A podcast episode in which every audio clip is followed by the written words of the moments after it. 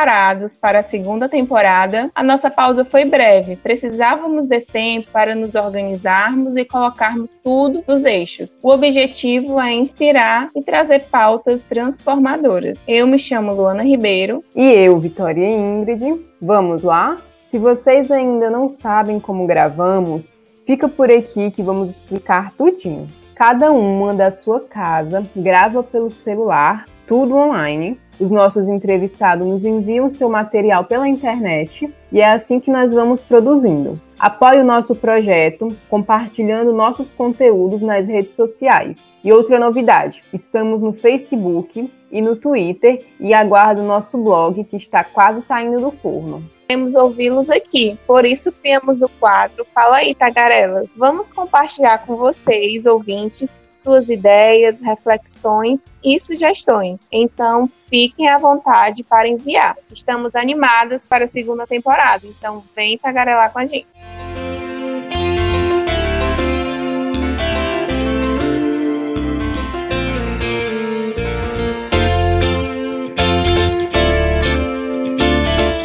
E o assunto da semana é pornografia. A pornografia já afetou a sua vida de alguma maneira? Quais são os efeitos que essas imagens projetam em nossas mentes e como interferem nas nossas vidas? Como a indústria banalizou a pornografia, tornando seu consumo comum em séries e filmes? A sexualidade ainda é um tabu difícil de ser discutido nas escolas. Debater temas sensíveis ainda é uma barreira a ser rompida. E falando da indústria audiovisual, é cada vez mais comum nos depararmos com conteúdos eróticos na internet. Sem perceber, vamos sendo expostos a esse tipo de material que pode se tornar tão viciante quanto as drogas. Por isso, convidamos especialistas para nos explicar sobre os efeitos que a pornografia pode causar e como o conhecimento pode ajudar os jovens e adultos a ter uma nova perspectiva sobre a relação sexual. A indústria pornográfica vem arrecadando milhões por décadas. A erotização do corpo vem de muitos muitos anos atrás. Na Grécia Antiga, estátuas de personagens nus são costumeiramente vistas nas ruas e sacadas das casas, cultuando o corpo como algo divino e sagrado. Outra forma de erotização foi um concurso de mulheres nuas. Os gregos iam ao teatro para se divertirem e juízes avaliavam as nádegas das atenienses.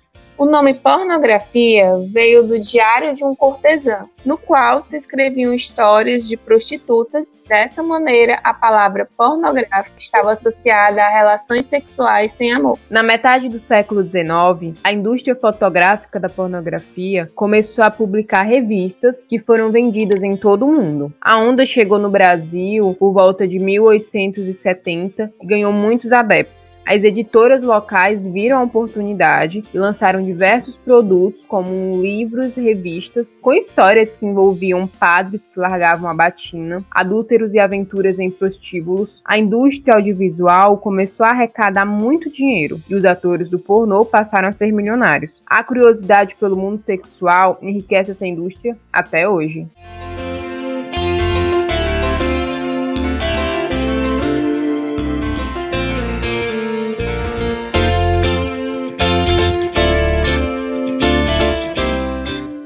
Vamos bater um papo com a nossa entrevistada sobre os efeitos que esse conteúdo tem em nossas mentes, que podem acarretar em prejuízos na vida pessoal e social. Convidamos a psicóloga sexóloga Marcele Paganini para falar sobre os efeitos que as imagens projetam na vida pessoal das pessoas que consomem esse conteúdo. Quais as influências que o consumo de pornografia tem na vida daqueles que as consomem? Olá, tagarelando esse podcast maravilhoso com esses assuntos extremamente pertinentes. Eu sou Marcele Paganini, sou psicóloga e sexóloga e já gostaria de agradecer pelo convite. É uma honra estar participando com vocês, viu? Pois bem, quando a gente fala de influência de material pornográfico na vida das pessoas, a gente tem que considerar o seguinte: Uma pessoa consumidora é uma pessoa que tem um consumo excessivo da pornografia. Quando a gente fala dessa, né, dessas influências, algumas pessoas que porventura tiveram contato com pornografia ou que assistem esporadicamente, uma vez ou outra, ou já assistiram, acabam ficando em desespero. Falam, ai meu Deus, assisti um filme desse com meu namorado, isso vai,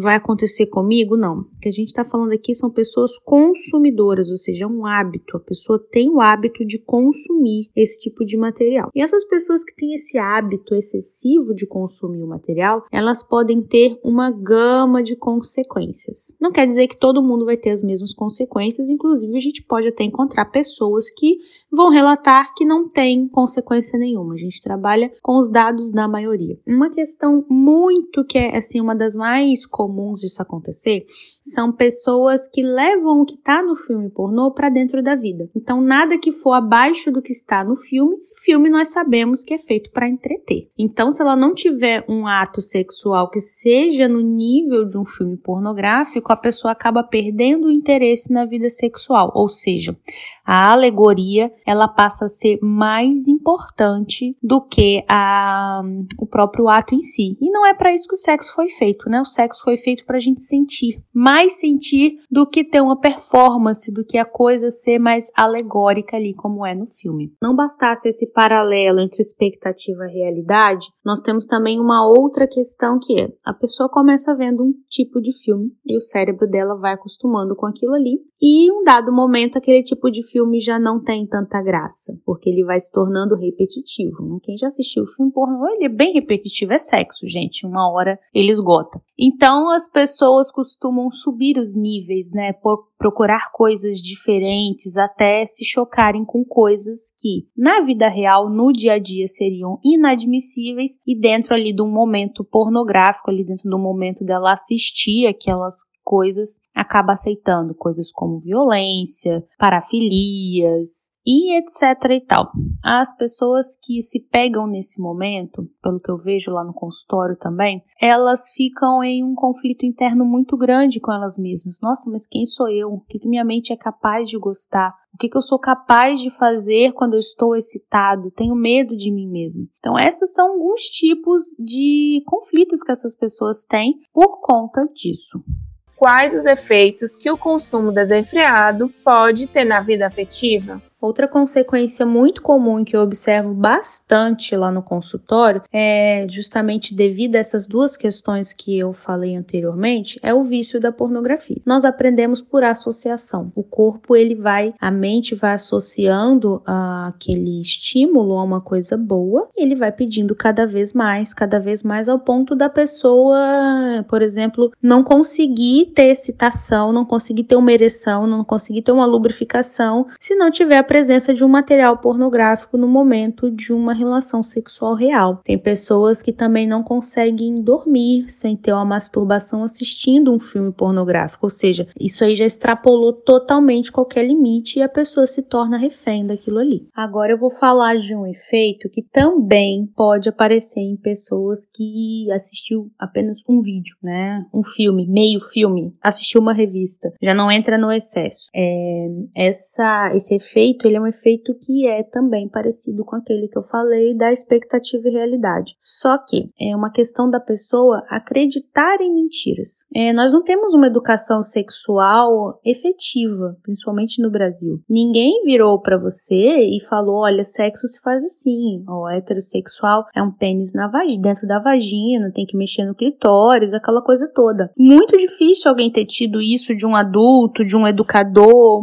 extremamente difícil. E quem que é o principal educador sexual das pessoas? O filme pornográfico. Então, mesmo aquela pessoa que não consome excessivamente, ela acaba acreditando que o que está ali naquela tela, o que está ali naquela revista, é uma verdade absoluta e é assim que deve ser feito. Bom, como se trata de alegorias, como se trata de filme de produção artística, na hora da vida real acontece coisas muito diferentes, né? Bate o dente, tropeça numa calcinha, é, o negócio não é tão assim, principalmente nas primeiras vezes, é, ninguém tem orgasmo orgasmos múltiplos, a mulher não esguicha, um monte de coisa não acontece e a pessoa começa a achar que ela tem um problema. Começa a achar também que o parceiro tem um problema. Então a pessoa fica acreditando naquelas mentiras e ela acha que é aquilo ali que tem que ser e ela começa a procurar tratamentos. Às vezes é, a mente dela mesmo faz ela perder o interesse pelo sexo. Nossa, para mim não funcionou, não foi aquele prazer todo, sendo que o sexo é uma coisa muito simples. A gente tem que sentir, né? Tem que viver ele. E por causa dessa questão, dessa falta, né? Eu nem atribuo isso à indústria pornográfica, eu atribuo a nossa falta de educação sexual por parte das escolas, por parte das famílias, por colocar o sexo nesse lugar de coisa suja, pecaminosa, que não pode ser dita, de tabu mesmo, é que a gente acaba tendo essas coisas. Porque se tem uma educação é, efetiva, a gente consegue sim blindar os nossos jovens, né? As meninas novas, os rapazes de acreditarem em mentiras nesse sentido. Como uma pessoa viciada em pornografia pode vencer o vício? O tratamento para vício de pornografia ele tem a base muito parecida como de qualquer outro vício, porém ele tem os pormenores da sexualidade. Por isso é importante procurar um profissional com habilitação em sexualidade, um psicólogo que seja sexólogo. O tratamento ele consiste em terapia, né, para tratar as questões emocionais e dependendo da avaliação que a gente faz, a gente conta com um médico, é, o ginecologista,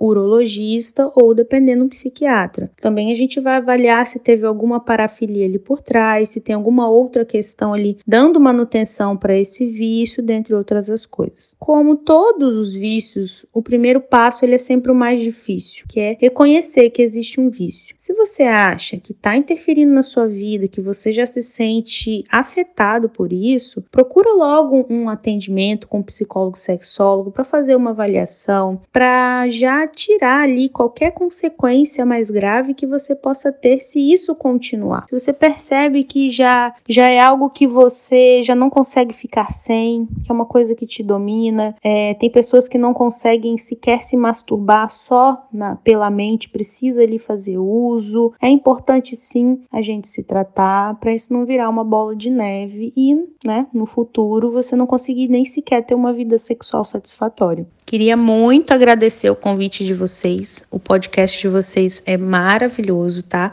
Já me coloco à disposição para qualquer outro esclarecimento. As minhas redes sociais são no Instagram é @marcelepaganini com dois Lz, tá? É, o meu site é marcelepaganini.com.br e eu tenho também um canal no YouTube que é só digitar Marcele Paganini Sexóloga, que toda semana eu tô postando conteúdo novo lá, tá bom? Muito obrigada, meninas, por essa ideia maravilhosa. Contem sempre comigo e um beijão para vocês, tá? Tchau, tchau.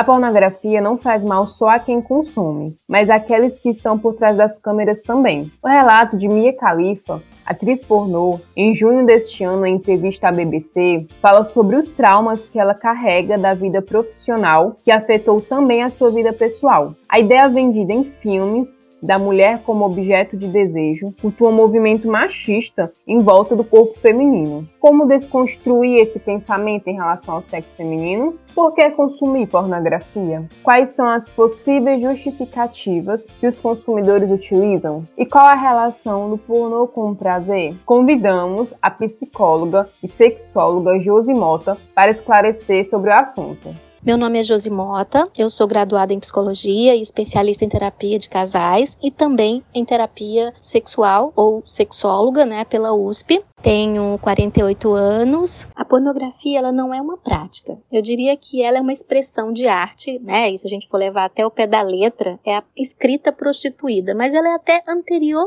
à escrita. Nós temos até algumas imagens né, datadas do Paleolítico, como aquela mais famosa, não sei se vocês já ouviram, a Vênus de Willerdorf, né? Que é uma pequena estatueta de uma mulher nua e que simboliza, né, a fertilidade e que até hoje não se sabe se ela era nossa primeiro, né, o primeiro protótipo de uma play Playboy ou se ela realmente servia em rituais de, de fertilização ou coisa parecida. De qualquer forma, a pornografia ela é uma expressão e que ela serve às vezes a algum fim, no caso ou a masturbação ou mesmo a excitação especificamente para outros fins. Por si só, ela não é boa nem ruim, até porque é o que fazemos dela que pode ser nocivo ou não. A pornografia ela, ela acaba servindo ao prazer, né, como um meio de obtenção, né, para se chegar a esse prazer, a partir do momento em que as pessoas fazem uso de imagens, é, de contos, de uma leitura que tenha esse conteúdo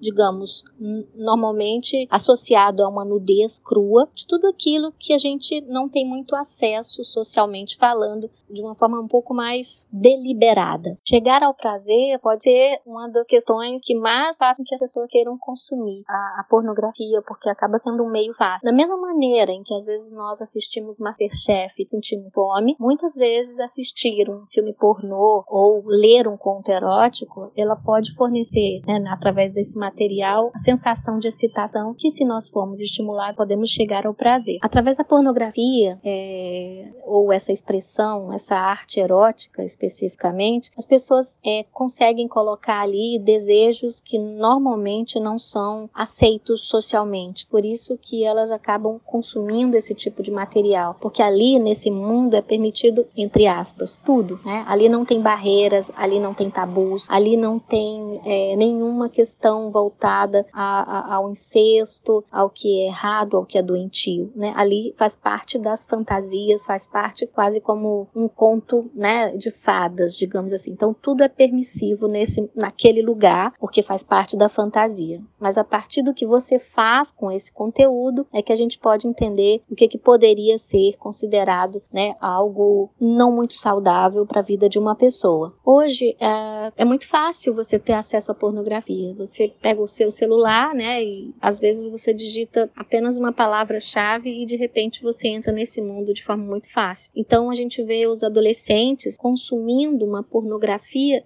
de forma até muito mais fácil do que as gerações anteriores, que às vezes precisavam sair para comprar uma revista e escondê-la, ou as anteri mais anteriores ainda, né, que talvez fosse uma questão bem mais difícil de acessar esse tipo de material. E hoje os meninos sim estão acessando isso com muito mais facilidade. E essa facilidade não significa mais prazer, né? Muitas vezes significa um consumo uh, de forma frouxa, exagerada e às vezes até é, substituindo né, um afeto verdadeiro, é, substituindo uma carência, alguma coisa nesse sentido. Eu diria que os maiores danos que a pornografia pode causar na vida de uma pessoa é não só no sentido da comparação com o que é real, porque no pornográfico, como eu falei anteriormente, tudo é fantasioso e, e a ordem da fantasia é que tudo é muito, digamos, perfeitinho, né, entre aspas, no sentido do que eu desejo, como eu quero que seja, e, a, e o real é muito diferente, né? Ou normalmente é muito diferente. Então, o maior dano nesse sentido é essa comparação, tá? E o segundo, principalmente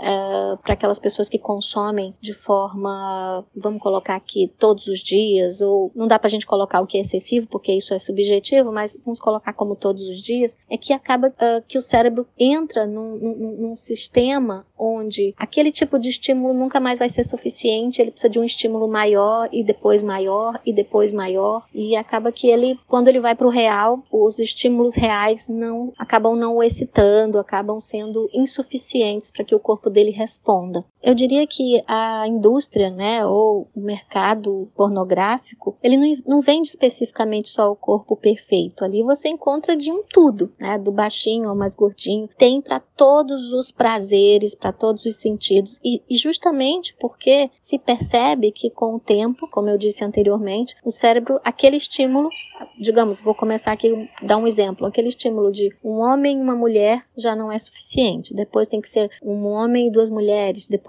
um homem, uma mulher, duas mulheres e, e sei lá, e, e, um cavalo, e depois um homem, uma mulher, um cavalo e mais alguma outra coisa. Então assim, o cérebro ele vai exigindo mais, como num grande videogame, e isso não é legal, porque você não consegue se excitar facilmente com uma questão real. O que o pornô propõe ali, acredito acredito que eles influenciem bastante no quesito do que, os, do que excita uma pessoa, né? E não no comportamento, mas no que excita aquela pessoa, no que pode, no que faz ela se excitar. Isso sim, ele influencia bastante. E a gente considera que uma pessoa, né, esteja basicamente dentro de uma situação quase que viciosa quando ela simplesmente tem que assistir e se não aquilo lhe causa uma ansiedade, quando ela tem que assistir às vezes até no ambiente de trabalho, porque, enfim, ela necessita daquele conteúdo, como fome, quando ela prefere estar com isso a estar com uma pessoa real ou socializando com amigos. E quando a gente vê esse componente dessa maneira, a gente entende que essa pessoa né, deveria acionar o seu botãozinho de alerta e procurar ajuda.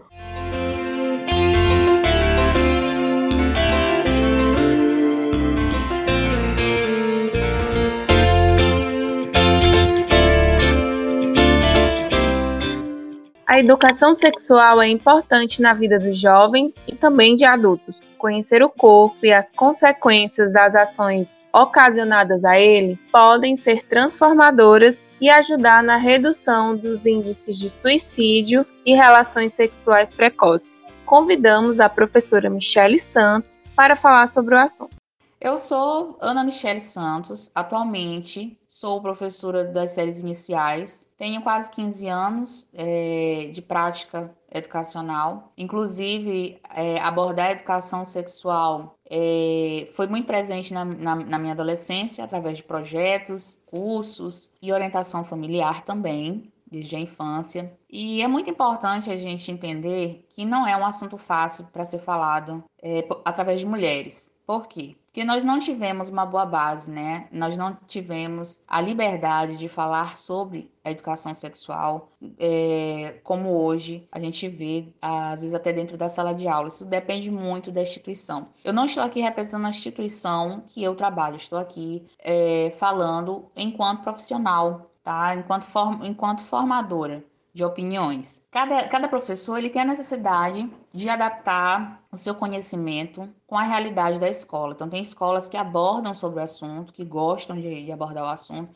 e tem escolas que acabam se esquivando para respeitar é, a cultura familiar né, sobre o assunto. É um assunto também que não é considerado fácil de ser abordado por professores, pelos homens, também porque a nossa sociedade é trabalhada em cima de um tabu, onde os homens não são preparados para ser pedagogos, por exemplo, e, e, é um mito muito grande em cima disso tudo, e eu tô aqui para esclarecer um pouquinho, né, é, essa temática voltada para as crianças e adolescentes. A gente pode estar tá deixando essa, essa proposta de falar dos profissionais em um outro momento. Primeiramente, nós precisamos superar o mito de que a educação sexual pode erotizar as crianças. Existe uma diferença entre educa educação sexual e sexo. O sexo é voltado para o mundo adulto e a educação sexual ela começa lá desde a base familiar. Quando a gente ensina a criança a, a fazer suas necessidades, quando a gente ensina a criança a cuidar do próprio corpo, tá? Quando a gente ensina a criança a se alimentar para ter uma saúde, é, para ter uma vida saudável. Então tudo isso está ligado à educação sexual. E por a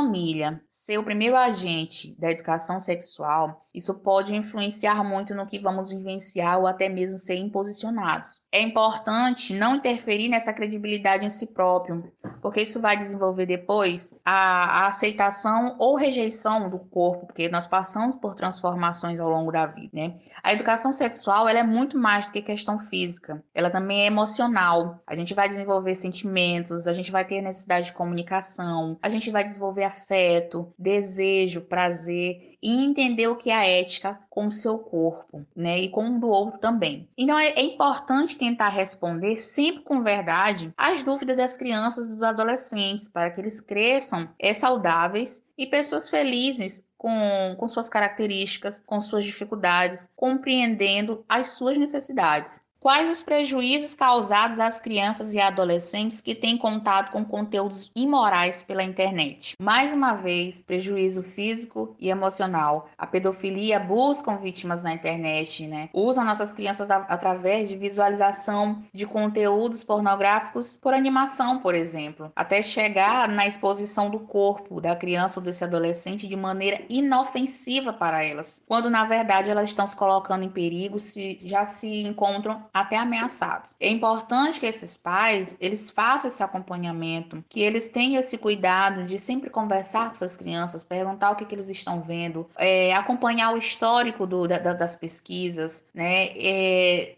impor limites sem tirar a privacidade no caso dos adolescentes, é ter diálogo, né, para evitar esse tipo de situação e ainda que aconteça orientar da melhor forma, porque essa criança ou esse adolescente, ela vai ter medo do desconhecido, então ela vai se sentir ameaçada e amedrontada. E isso vai causando traumas, no caso emocionais, e podendo levar até situações mais graves, que é a questão do estupro. Além de nos preocuparmos com os conteúdos visualizados por nossas crianças e adolescentes, é importante que, enquanto adulto, a gente também tenha, tenha nossas ações. Então, assim, a preferência é não expor o filho, o sobrinho, o filho de algum amigo, do vizinho, tá? Nas redes sociais. Não postar localização com essas crianças. Não postar é, fotos com o uniforme da escola, por exemplo. E se for necessário ter uma página para é, dividir esses momentos com alguém, da família, que essa página seja extremamente reservada e acompanhada e limitada para as pessoas que realmente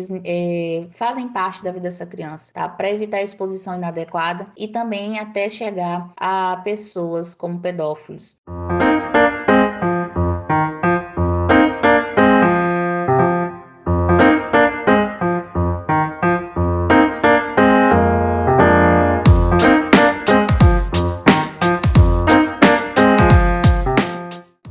Momento tag dessa temporada ganhou um ingrediente extra na mistura. A hashtag Fala e Tagarela. Mande seu feedback, sugestão ou opinião sobre o tema que nós discutimos e faça parte desse bando de tagarelas. Cuida, nós queremos te ouvir por aqui. Mas não será só isso. Para complementar o debate, ainda teremos as nossas dicas. A primeira indicação de hoje é do documentário Love Lens, que fala sobre a biografia de Linda Lovelace, uma atriz pornô da década de 70, que na época estreou o filme Garganta Profunda. A história é contada com base não apenas no estrelato que conquistou na atuação do filme, como também apresenta a realidade que foi a sua vida antes e depois do sucesso conquistado. Filha de uma família tradicional e conservadora, a jovem inocente Linda tem a sua vida transformada após se relacionar com Chuck, um homem inescrupuloso e violento. E através da sua influência, Linda passa a trabalhar como atriz pornô. A história retrata as consequências na vida de quem faz parte da produção desse tipo de produto, se assim pode ser chamado, mostrando que da mesma forma que afeta a vida de pessoas que consomem, afeta muito mais de quem produz. Love Lens é uma história censurada do que foi a vida de Linda Lovelace e de todos os absurdos que viveu. É uma história triste, dramática e para quem tem curiosidade sobre o assunto, vale super a pena conferir. A nossa segunda indicação é também um documentário, Pornocracy, que retrata como funciona a indústria pornográfica no mundo. É uma investigação chocante das mudanças que ocorreram da indústria tradicional do pornô com o advento da internet e de sites gratuitos. O documentário é composto por entrevistas e relatos de outros pesquisadores de atores pornôs, como também de pessoas que trabalham com a produção e administração do negócio, colocando em pauta o fato de que a tradicional indústria pornográfica está morrendo e mesmo assim o consumo de pornô na atualidade tem crescido. Fala a respeito das novas multinacionais do sexo, a criação dos tubes com infinidade de sites gratuitos e impactos gerados pela indústria pornográfica. É um documentário recomendado para quem quer entender mais sobre esse assunto e os dois documentários estão disponíveis na Amazon.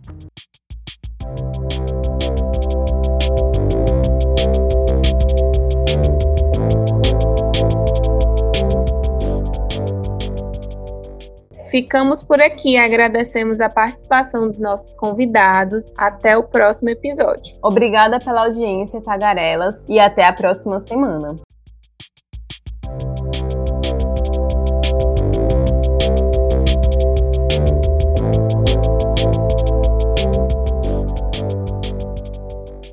Esse podcast tem produção e gravação de Luana Ribeiro e Vitória Ingrid e edição de Vitória Ingrid.